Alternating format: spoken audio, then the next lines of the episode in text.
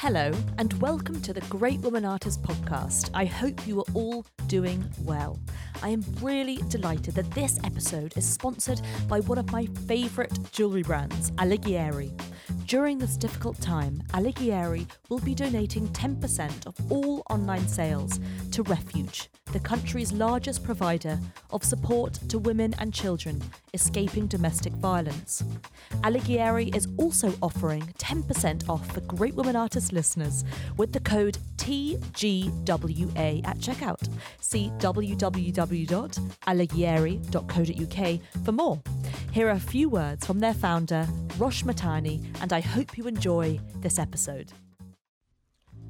I wanted to tell you a little bit about how we make our jewellery at Alighieri. We make everything in wax. I sculpt them like mini sculptures and carry them by hand like fragile little creatures to our casters in London's Hatton Garden.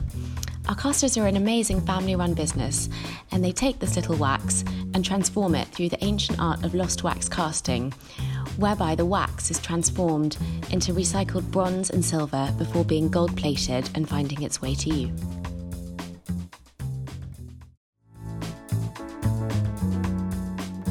Hello, everyone, and welcome to the Great Women Artists podcast with me, Katy Hessel. Some of you might know me from The Great Women Artists, an Instagram account I set up in October 2015, which celebrates female artists on a daily basis, ranging from young graduates to old masters. Well, in a similar fashion to the Instagram, this podcast is all about celebrating female artists from a variety of backgrounds and histories. And I'm so excited to be interviewing artists on their career, or artists, writers, curators, or general art lovers on the woman artist who means most to them.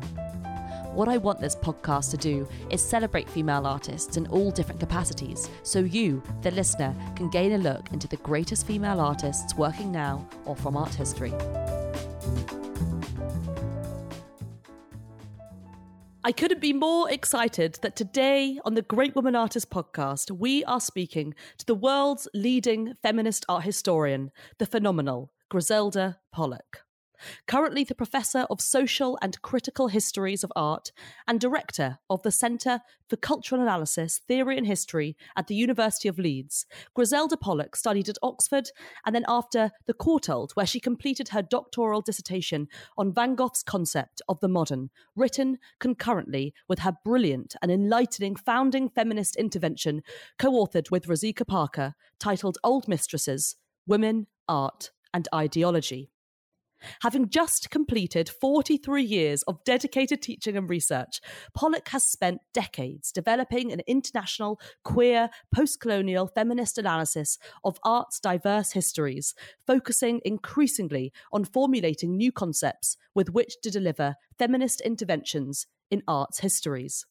The author of 26 books and an editor of many more, Pollock's indefatigable career has seen her write dozens of book chapters, articles, curate numerous exhibitions at museums, make several films, and theorize extensively on modern and contemporary artist women from Lee Krasner, Eva Hesse, Lubaina Himid, Georgia O'Keeffe, Tracey Emin, and many, many more. With three forthcoming titles in the works, recent publications have included the major monograph and the first major art historical study of the artist Charlotte Salomon and the Theatre of Memory, Leben oder Theater. 1941 to 1943, published by Yale in 2018. And this year, she is the 2020 laureate of the Holberg Prize, awarded for her work on feminism and arts histories. But the reason why we are speaking to Griselda today is because, as well as being a social and feminist historian of 19th and 20th century and contemporary art, she is also a transdisciplinary cultural analysis focusing in cultural studies and Jewish studies. Crossing art, museology, philosophy, and film, she has also analysed the formation of the cultural memory of the Holocaust as well as identifying additional dimension of the cultural memory totalitarian terror and that is why today we will be looking at the incredible work of the great and pioneering artist Alina Szapocznikow. Griselda Pollock, welcome to the podcast. How are you doing today? I'm doing fine, and thank you so much, Katy, for a lovely introduction and also for welcoming me to this opportunity to speak about Alina Szapocznikow. Oh, it, it's completely my pleasure and such an honour. Thank you, Griselda, so much for coming on the podcast today. I know so many of our listeners will be extremely familiar with your work. I can still remember picking up Old Mistresses at university and what an impact that had on myself and so many others around me. But the artist we are going to be discussing today is just one of the most extraordinary makers of the 20th century. I've been lucky enough to witness her work at Hepworth Wakefield and more recently at and Wirth. And uh, when confronted with one of her sculptures, your body can't help but just react to them. They are these fragments and limbs of our bodies cast in such a range of materials from industrial to fleshy. So I just love to start off by asking you, how do you feel when you are confronted with an Alina Szapocznikow work? Well, I don't know that I describe it in the sense of feeling, clearly challenged to understand what I'm looking at because her work breaks so many rules and grapples with such profound issues. So, on the one hand, I'm struck by the whole question of what has she done to sculpture? What has she done to the body? And then, on the other hand, is what possibly could be the condition of living and the subjectivity and the experience historical that would make these kinds of work a necessity. Because in the trajectory of her work, she moves from having been trained in restoration of Baroque sculpture, so the grand tradition of stonemasons and carving, creating perfect and beautiful forms out of hard and difficult materials, to work that lies on the floor abjectly with hair and old bits of clothing or bedding stuffed into resin that has begun to discolor, which brings up sort of feelings of abjection. And yet at the same time, some of them are so delicate and peaceful and this beautiful image of her face floating in these objects on the floor.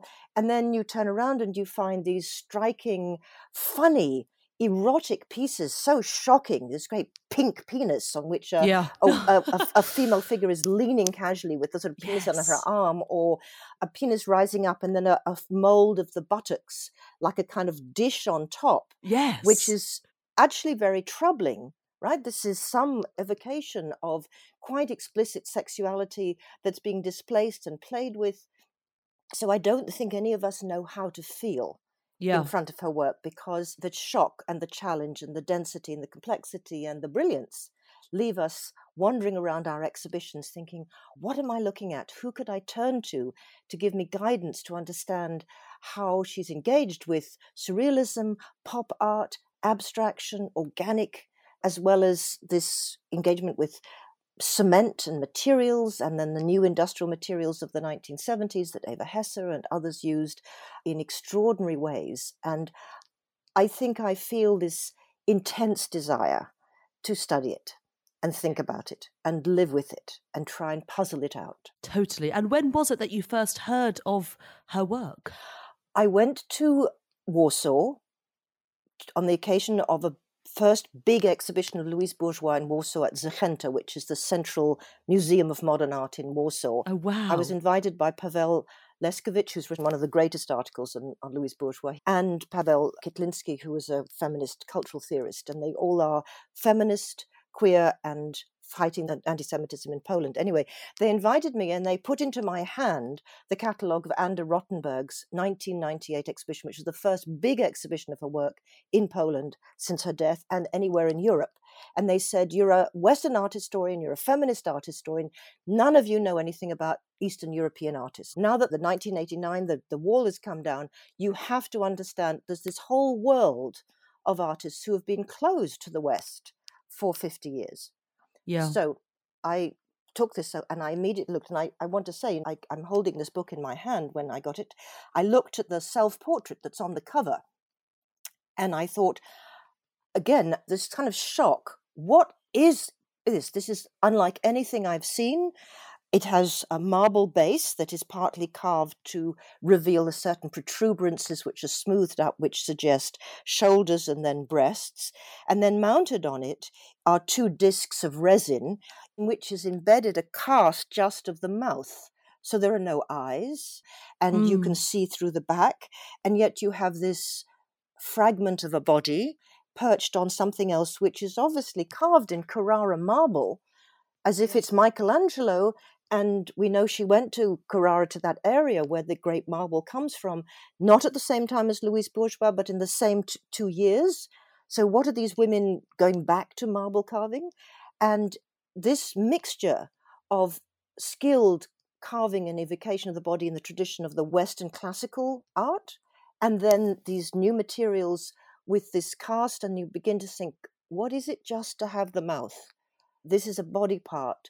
And so I immediately thought, I have to understand this art. And fortunately, at that point, because of the 1998 exhibition, they began to discuss with her son the Polish government and they began to develop the archives. And then they did an exhibition called Awkward Objects in about 2009, where they put Szapocznikow conjecture with pop artists that is much forgotten Pauline Boty, but also with various Eastern European sculptors like Maria Bartuszová, who was just about to have her first ever show at the Tate before COVID closed it down.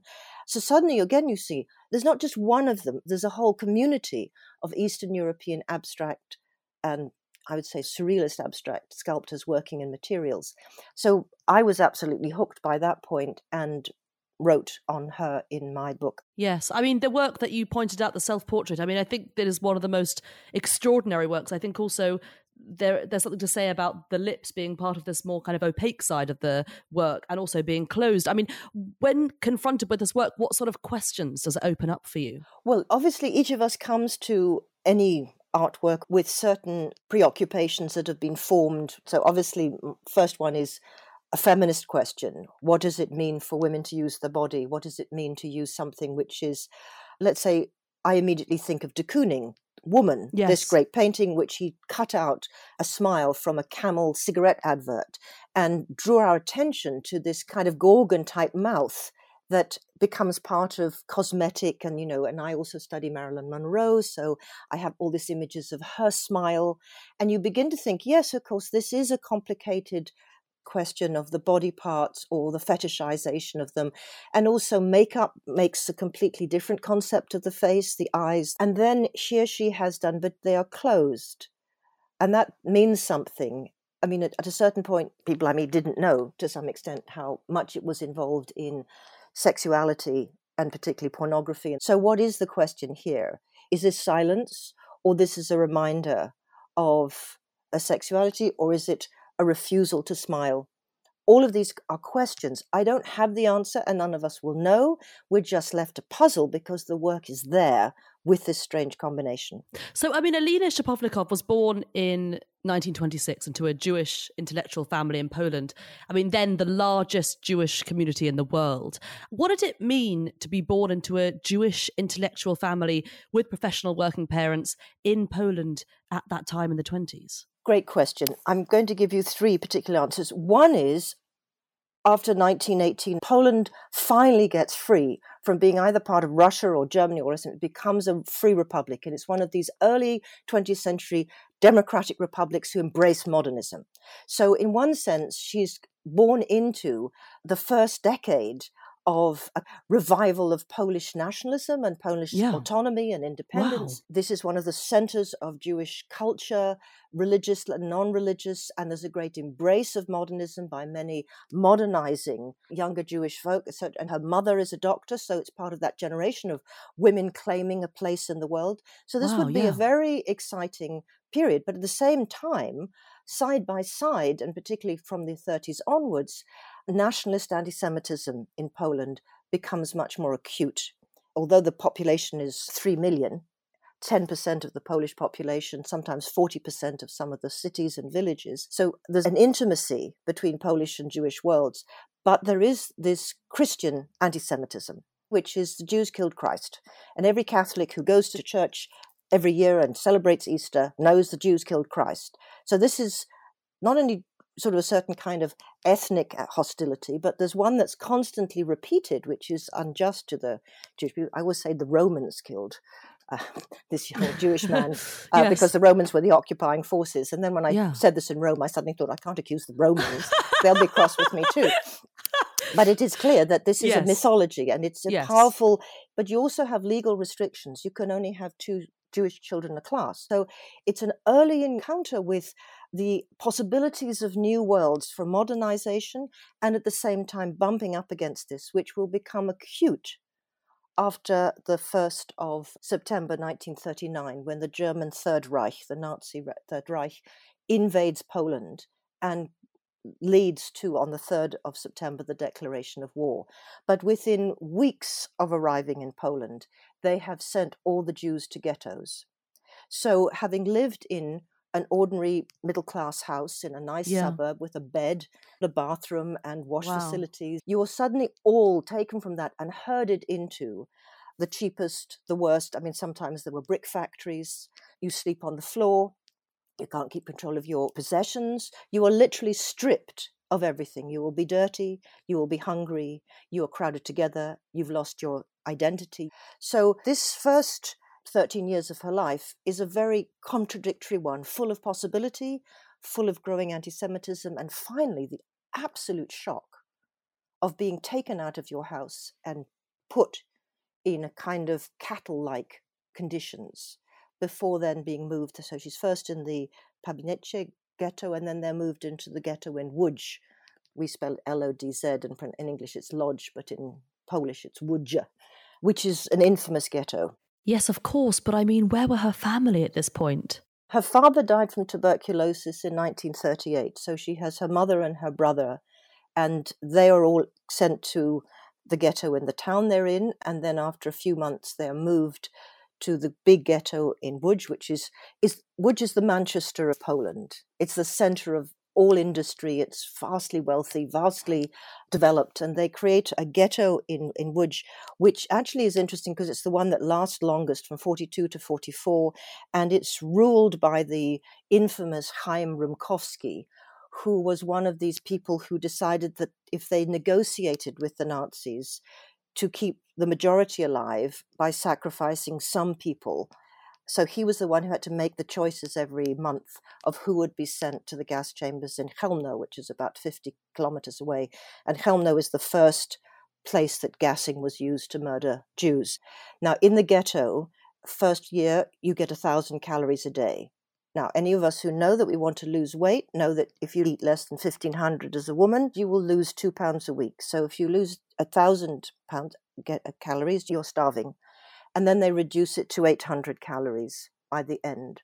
Rivka Szapocznikow, Lena Szapocznikow's mother, is a doctor, a pediatrician, so she gets work in the ghetto hospital and Alina is able to work with her as a nurse. But uh, in my book, I talk about the fact that if you want to understand this, you should read a book by Janina Bauman called Winter in the Morning, because she was also from 13 to 18 in hiding and in the Warsaw Ghetto. And the two things that are really interesting I'd like to bring to your attention is on the one hand, you cannot imagine the, the terror, regular transports and you know that they are they're dead because their clothes come back for you to sell them again to Germany. People are dying of starvation because you have no money and no means of earning it necessarily. So there are bodies on the street, right? But you have to pay for bodies to be buried. So you take the clothes so nobody can identify them. So there are corpses. So there are people staggering about. You are starving. And we can't imagine that. And yet at the same time, there's a school and the young people get together. And one of the most telling things I remember from Janina Bauman's book is the kids, the 15 year olds, get together and say, We're going to die. Should we have sex now? So we know what we have missed. We have no future. We, we know we will not live throughout this, right? So, but they're also obviously then developing sexuality, falling in love, talking about things, struggling to keep their studies going. And so we have to hold these two aspects in our mind of a kind of complete absurdity and horror of the situation, but a paradox of the coming of age in that context. So we have to hold that as an experience which is a trauma that you will never, ever erase but you can never describe to anybody. Yeah, I think that's, you know, the fact that she's just a teenager and she's going through so much in her life you know every, every so much it's the most formative years i mean what is the kind of impact of the process known as the holocaust on the young Alina Szapocznikow i can't answer that because that is the huge issue that Yeah. those of us who study the notion of trauma on the one hand and the and actually the shape and meaning and substance of the Holocaust. So some of my work is to, to track the entry of the Holocaust into cultural memory by means of literature, particularly memoirs. And then, of course, we have art. So you have to read it symptomatically because Janina Bauman didn't speak of this to her children or her husband until the mid 80s, right? So only in 1986, after having been liberated in 45, she felt she should tell her children what her life had been. So people carried this and nobody wanted to know. So there's a beautiful novel called Fatelessness, Imre Kertész, a great Hungarian, which was made into the film Fateless, which I recommend everybody watches. And he comes back from Buchenwald and they say, Was it bad over there? And the little boy just looks at him saying, I, I can't even tell you, right? How could you ask me this? You're, you, you, you're from another universe Yeah. those of us who've never been there. And also, when we come back to trauma, trauma is a force of such shock that the psyche can't digest it. So it's not like you know it happened and you can say, This is what happened. You are absolutely, why we say traumatized, it becomes a, like a internal inhabitant, it colonizes you. And it appears symptomatically in irrational fears for things, strange connections, certain behaviors that are the symptom of this kind of pressure of this undigested preet. So why my work was concerned with how can art become a form of aesthetic transformation? How does it surface? And you have to read it symptomatically. So I don't know what the impact is. I discern an impact surfacing in her work. And I see it surfacing in the form of her desire at the beginning of her career to make whole bodies, yeah. to fashion a, a whole, not a desecrated, not a emaciated, not a dead, not a Yeah. starved body. But then, as her work goes on, in sense, the pressure of this surfaces and surfaces in the level at which ultimately her work literally goes from the upright to the horizontal, which is the axis of the dead and you know it lies on the ground and it's in fragments and there are strangely lovely bits of her body and strangely abject horrifying elements that inspire disgust or shock which mm. she found through her materials. So it's not conscious this is what it meant and she refused to speak about it because there is no speaking because you haven't just witnessed horror you have been shamed you have been reduced as a human being to a level that we can't even imagine and forced to do things to live that no one would want to confess to. So we have to be enormously compassionate and caring and subtle and sensitive. Definitely, definitely. I mean, at her liberation in 1945, she obviously didn't go home to Poland because there was nothing left of it. But she went to Prague, and here, you know, she initially worked with several artists on projects to restore Baroque sculptures. I mean, what you're saying about this idea of reclamation and making figures. We don't have first-hand accounts of as to why she did this, but the fact that she's physically, literally piecing the body back together. I mean, what do you think this says about her and the fact that she actually pursued sculpture so soon after the horrors of the Holocaust? Well, of course, because it didn't have a name, each person was enclosed in their own world. They knew that it happened to lots of others, but they didn't know the extent of it. Her experience is to be in the Łódź ghetto for two years. Then, as the Russians defeated the Germans in Stalingrad in 43 and start coming west, the Germans send people who've survived all the way. I mean, only very few out of the 200,000 people in the ghetto survived, but those who did survive get sent first to Auschwitz and then she goes to Bergen-Belsen, which is obviously the same trajectory as Anne Frank. And then they send her back to Terezin, which is in Czechoslovakia. Now, there is no going home because you know what the Polish people participated in in Poland. There's no going home to Poland if you're Jewish. So we can't say Poland is home, but she pretends and she's Czech. And obviously, they probably walked from Terezin to Prague and she has to earn her living. So she starts working in a stonemasons and goes to the art school. I suspect they were free. We don't know anything about her artistic inclinations beforehand because they were obviously interrupted at age 13. But again, I say, I don't know what why she did it. I know that she did it. And that's then for me, the art historian, to say, what does that mean? You know, when I look at the work, I think, is this related? The desire to make things, to, to, to sculpture, as opposed to draw things. Was she interested in drawing at this time? Was she a trained draftswoman? She's a brilliant draftswoman. There's a fabulous, yeah. fabulous world yeah. of drawings. And in some sense, the drawings are exploring sculptural issues and I always think to try and get out of sculpture, to get beyond the constraints of what she then studied, because what it is to be trained as a sculptor observation, close analysis, eye hand coordination. And so you are taught what sculpture has to balance, it has to stand up because it has to be self sustaining. And of course, we know that in the Eastern European countries, there is going to be a huge demand for sculpture, restoration, because so much yeah. was damaged. Yeah, and also as the Stalinist program begins to take over and determine art education, there is a culture of monumental sculpture making. Yeah. But as it were coming through that, she's got to question not only I think we're, getting onto it this question of why sculpture is linked to the body, but then yeah. why the body has to f- fall apart because she won't be part of this monumentalization like many of them, and again, why were so many Jewish intellectuals in the 1930s left wing? They weren't Stalinists. They believed that when they witnessed the Depression, they witnessed the horror of capitalism's collapse in the 1930s and the starvation. There must be a better way. So they embraced this way.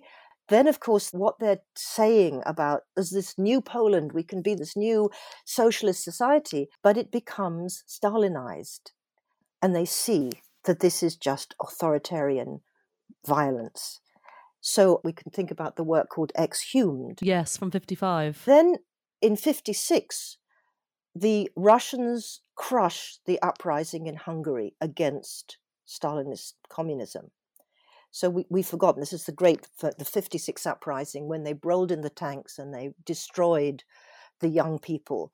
And one of the people who was part of that is executed, and she makes this piece exhumed to honor him, but his body, possibly damaged and even burnt by the treatment from the Russians, nonetheless evokes the burnt bodies that we now know from seeing the footage of Auschwitz and others.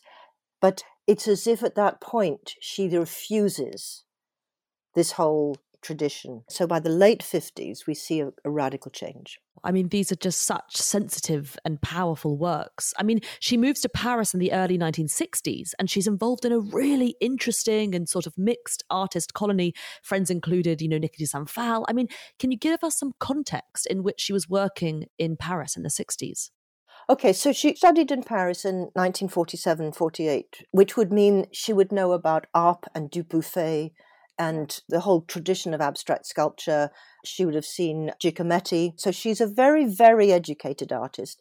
When she goes back to Paris, there's been a shift because Paris is going to be in the community of what we call pop art. So we're going to engage with everyday materials, everyday subjects. And we've got Niki de Saint Phalle, who is doing her shooting paintings. And we have her letters to her ex husband who becomes the director of the famous Museum of Modern Art in Lodz. But she's divorced him and she's now working with Roman Cieślewicz, who is one of the great, great modern designers. So through him, she's absolutely part of whatever is hot and happening in Paris.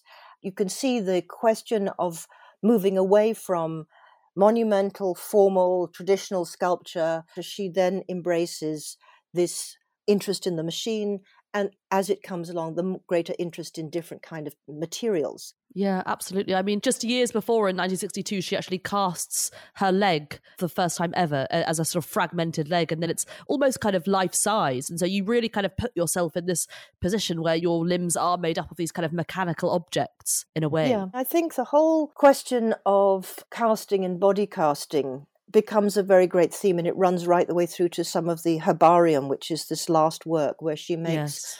casts of herself and her son's body in a soft resin which Then she uses the theory of the plaster to make these flattened, hanging bodies, which are flayed.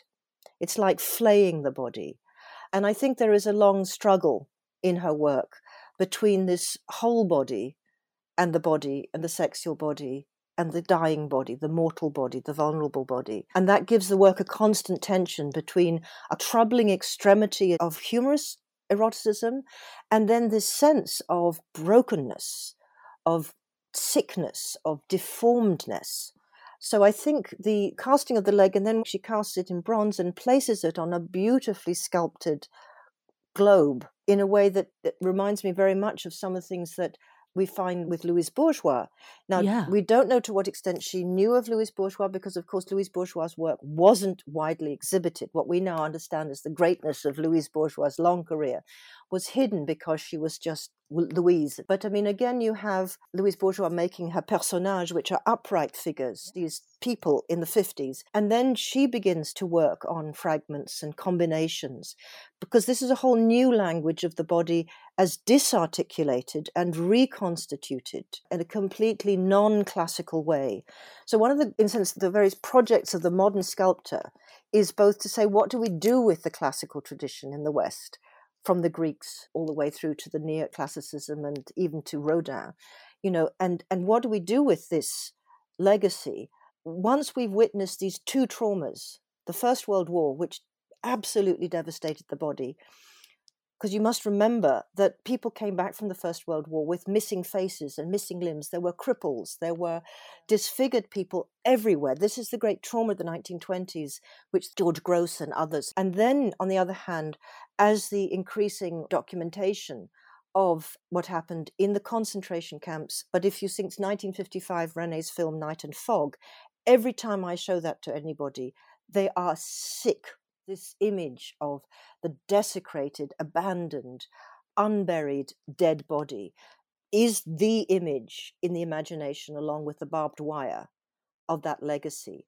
And Godard says, you know, cinema never took on the camps, but lots of artists do. And we are progressively seeing, when we ask these questions, that this new configuration of incomplete or composed or fractured bodies, it's no longer possible to hold to this Apollonian or Venusian ideal. You have to do life, death, disease, illness, mortality, and sex in a different language. And that's where I think this just this one isolated leg, and then we'll begin to see the particularly the casts of her face, of her breasts, and her buttocks this becomes her language, which is female. Yes. And it's not fetishized pornographic bodies, it's ordinary bodies. And the fact she does so much with breasts, obviously her breast cancer comes once and comes back and finally kills her. But obviously, we now know from studies of women who you know, have breast cancer how it assaults your sense of yourself and what happens when it's abused or when it tries to kill you. And I think this is really kind of such a crucial element of understanding not her psychology, but how her work touches on what we now, as a result of this kind of work and other people's writing, pay attention to. That's it's always we learn from the art, not because the artists knew what they were doing. They felt compelled to, out of all sorts of things which are private and diverse. She's really re-articulating the body, which is what Niki de Saint Phalle would do with her nanas. And in 1967, she does the great sculpture of the lying, the woman which you can enter into. So this is the decade in which also Hannah Wilke is doing yeah. extraordinary work in America through the 60s with felt and clay around the labial body, the female sexual body in that way. So long before there's any kind of articulated feminist discourse on this. These women, and the same is true with Eva Hesse. Yeah. And Eva Hesse also is a, a, bearer of the legacies of the Holocaust as a child survivor, yeah.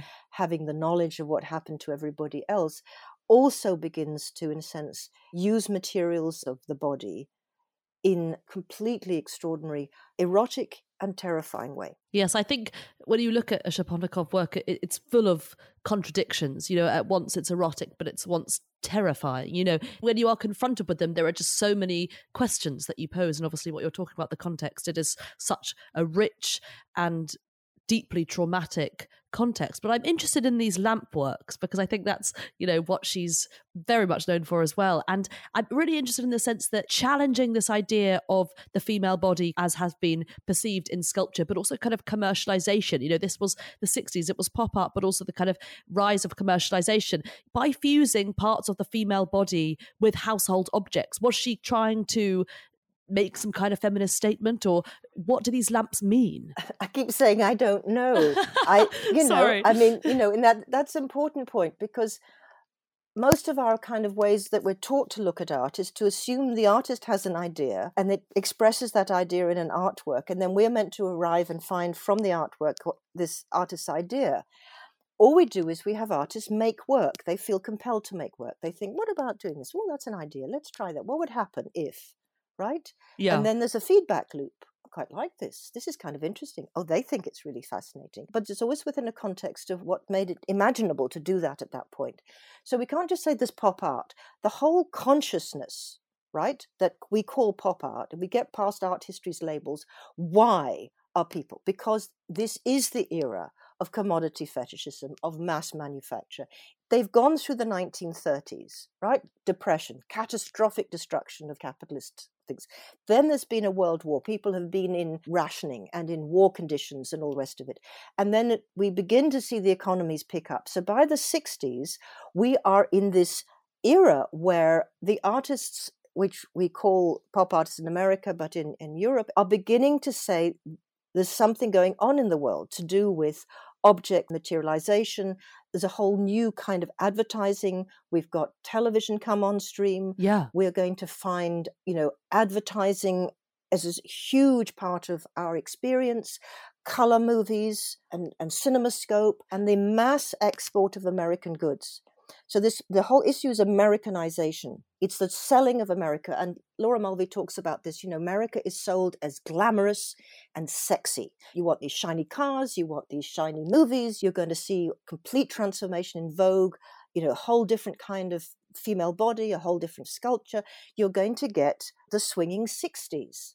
And she's absolutely in on that. She's picking up on that with some of her curious figures. So uh, they are paying attention to this. And I think what's so interesting with the lamps is the experimentation with electricity as a device for introducing this uncanny color into these transparent materials and using these colors of consumption these are oral. Yeah, they're like ice cream. Well, she, what she does, she does actually do that. She puts those fleshy lips as ice cream scoops in sort of fleshy bowls. Exactly. And at the same time, there is, for me, something very disturbing about that, about yes. the explicitness. Yeah. And I can't justify it, but because I do work on issues to do with abuse and how it appears symptomatically even in people who can't acknowledge it, but there's an explicitness there which we are now exploiting. And I really dislike the way that these are the works that are being taken up by the dealers because they know collectors will think it great to have an Alina Szapocznikow lamp. And it's that kind of overtness and it's that they're very beautifully made. I don't think she was known enough, right? I mean, she didn't have a show right? The whole point about you know going to New York in 1970 that I've written about is that she might have just intersected with a whole range of women. But I mean, in 1960, Louise Bourgeois is not recognized, right? Uh, Eva Hesse is not fully recognized. Um, there's this famous exhibition, Eccentric Abstraction, that Lucy Lippard creates in 68 in New York. It's only Eva Hesse's death in 70 that suddenly gives her the big show at the Guggenheim. And then everybody says, Who the hell was this woman? Why didn't we know? And then it comes to London in 78. So you've got to keep remembering these people are working and they're exhibiting and they i mean Szapocznikow was well known in her time she exhibits at venice but the work of women is not registering And it's only in our retrospect that we begin to have a language to talk about that, putting them back to say modernism is co created by men and women. All these communities are men and women. They're talking to each other, they're interested in each other, they're supporting each other. But it's the curators and the museum people and the art historians who simply ignore the women and make this a kind of a desert. So then we have pop art. These are the great pop artists, or these are the great art of the 60s. So, like, you know, Claes Oldenburg, everybody knows about Claes Oldenburg. Hannah Wilke was there with Claes Oldenburg in 61, 62, 63, 64.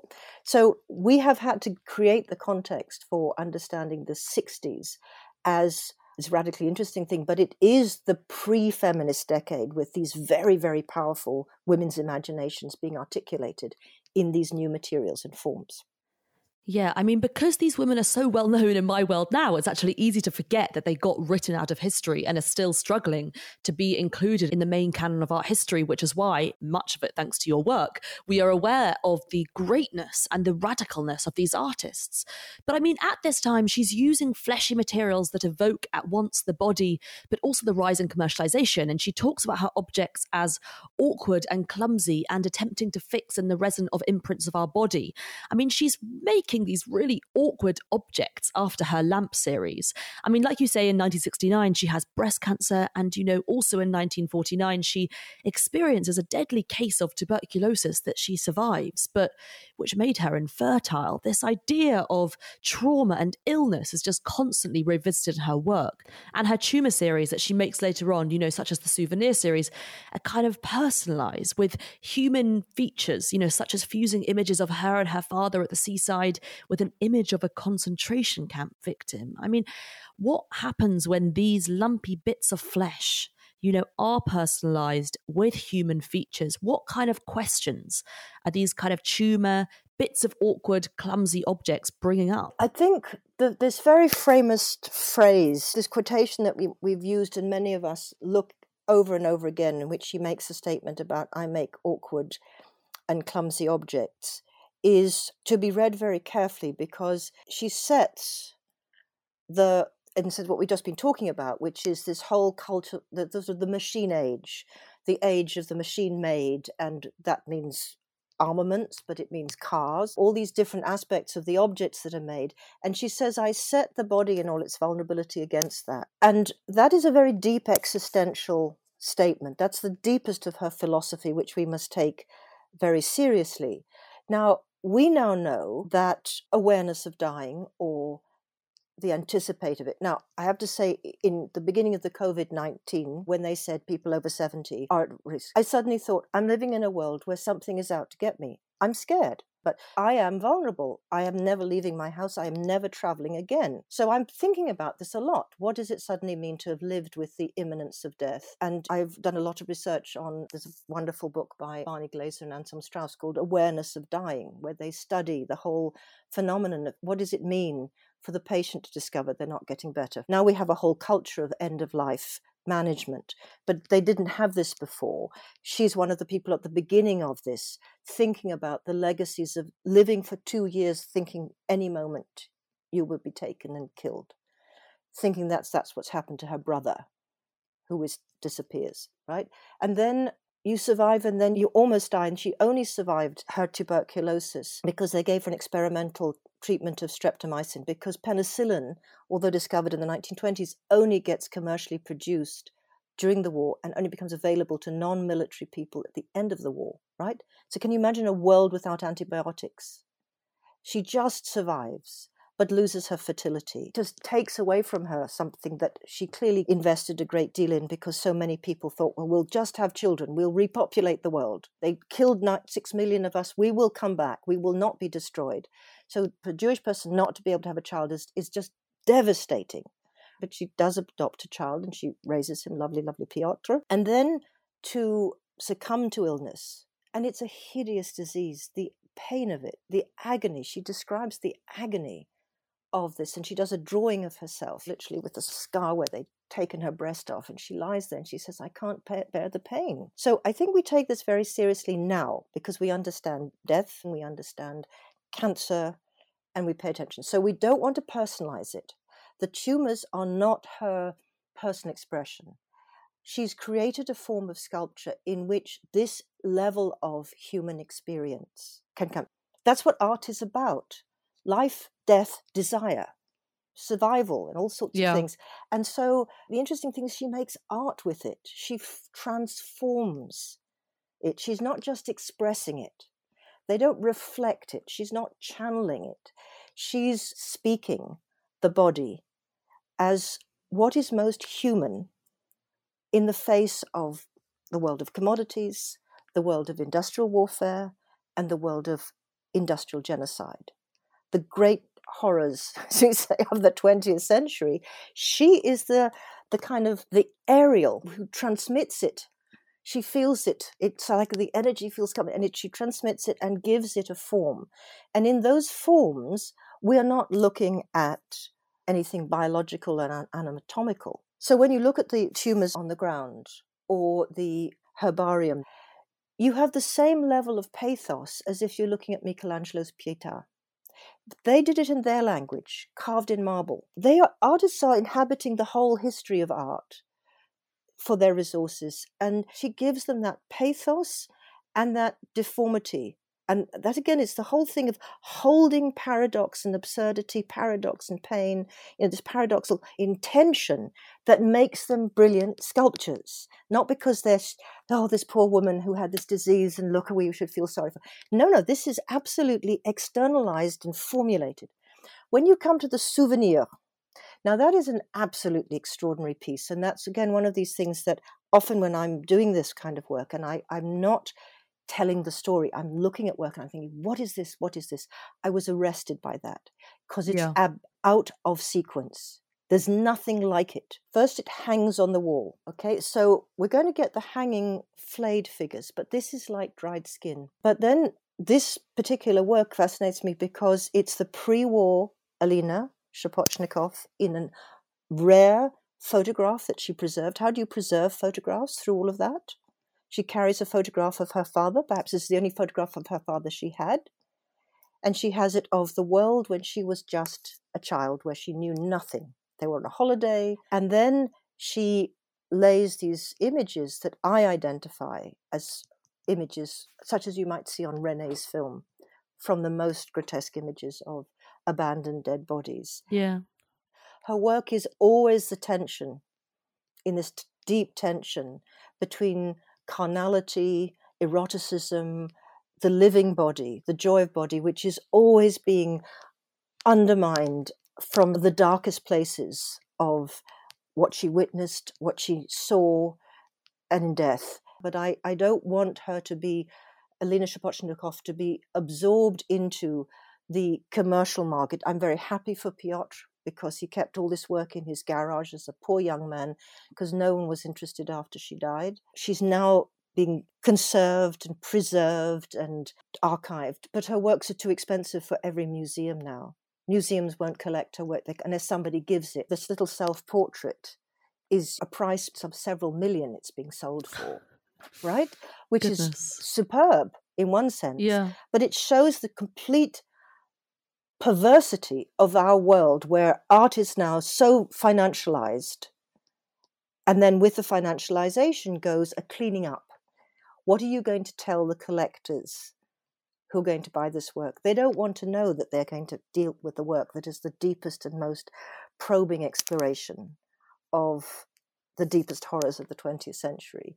They want the lamps the penises the flowers the fruit with no sense that there's something troubling there Yeah. I mean, you mentioned earlier the Bachelor's Ashtray, which was made in 1972, I think, is one of the most contradictory works of hers in the sense that she's literally burnt off the top half of the face and she has this silent lips. And you can even see where the wax has fallen, where the cigarettes and the matches were. I mean, it's just, Well, the question is, they weren't yet fully aware of that tobacco smoking is going to cause cancer, yeah. but clearly, maybe she's telling Julie Christie, don't smoke.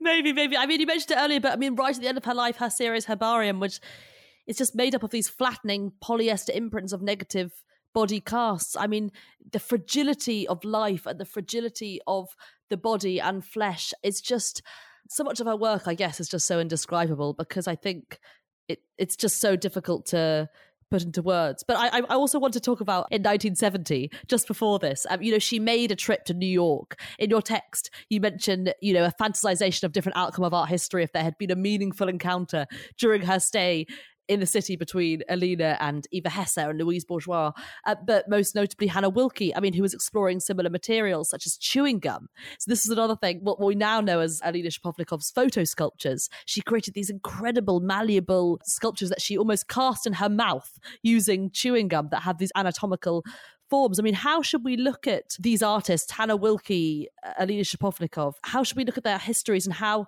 have these informed both their works? My position is that works are products of history. That's why I'm a social historian of art. You know, I've always fought against this idea that art should be somehow liberated from sociology and history because it rises above as the pure expression of creativity. I think art articulates history formally and in ways that make us understand what it was, not telling us the story that we already have, but drawing us into understanding it as it's experienced, as it's lived, as it's reflected upon. And so Hannah Wilke was also Jewish. She was very much aware of and thoughtful about what had happened in Europe to members of her extended family. But also, Hannah Wilke was very thoughtful about the question of the invisibility of women or the sort of figuration of women and what it would be to represent lived bodies. That's going to become a very crucial bit, precisely because in the 60s, we are going to see this radical shift from the dominance of painting and sculpture as the great master art. But in the 60s, we're going to see dematerialization, the emergence of conceptual art, performance, video art. So they're all products of a kind of radical expansion of the possibilities of artistic languages, which they embrace. And so there's a beginning it's a pre-feminist decade because there isn't yet the articulation of it but there's the pressure towards it and it's showing up in in the femme maison by louise bourgeois. It's a protest it's a strong sense of that. But the the thing that's interesting about Alina Szapocznikow's photo sculptures is she makes the sculpture inside the mouth and then she sees that it makes these interesting sculptural forms. So it's the sculptural imagination again as she puts them down then it's Roman Cieślewicz who photographs them. So what we are receiving is his photographs, which take these tiny, tiny bits of gum and make them seem formless pieces, etc., which is again the abject. And I think it was a perfect example of experimentation, invention. Oh, right, mm, take it out, look at it, see it, put it down, Roman, come and photograph this. What happens if I blow it up? Oh, that's fascinating. What happens if I make a series?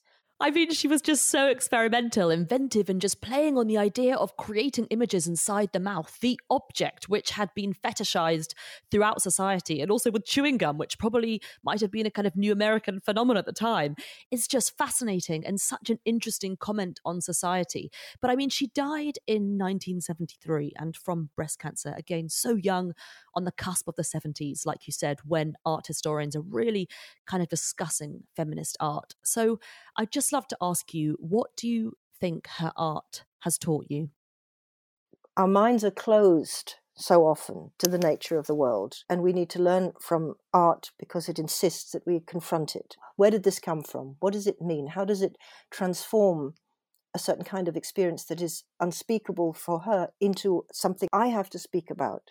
And in doing so, I provide a language in which we will recognize the unutterable anguish of the world. And now that we're in a pandemic, we are yeah. going to be living with this for the next two years. Our lives will never be the same. And we will now look at artists as we look back to the Spanish flu to find how did Virginia Woolf write that into her book, Mrs. Dalloway? How did T.S. Eliot write it into the Waste Land? Where is the traces of that terror in art that can teach us to think about this? And I'm really interested in what artists will do now. So art teaches me to become aware, to think back towards the world rather than on an individual basis.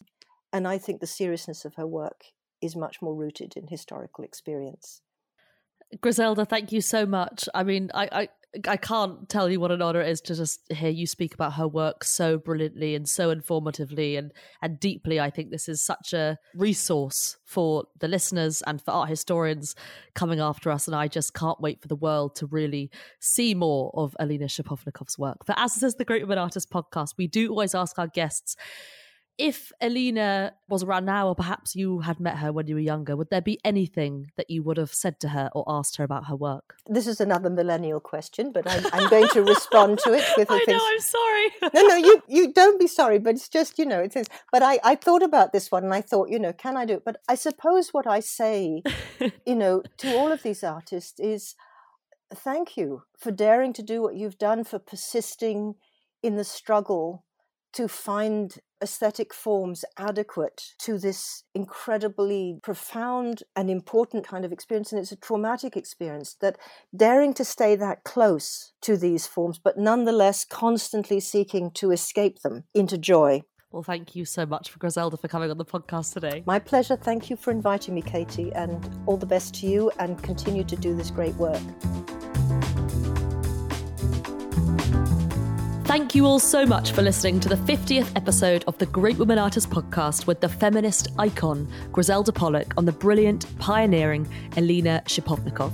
I am just in awe of Szapocznikow's important work and the way that she disrupted sculpture and urge you all to look it up. As always, I have linked to the works in the show notes. This episode was sound edited by the brilliant Laura Hendry, and if you have been enjoying these episodes so far, I would be so grateful if you were to leave a review as it helps others find us. And of course, thank you so much for listening to the Great Women Artists podcast with me, Katy Hessel.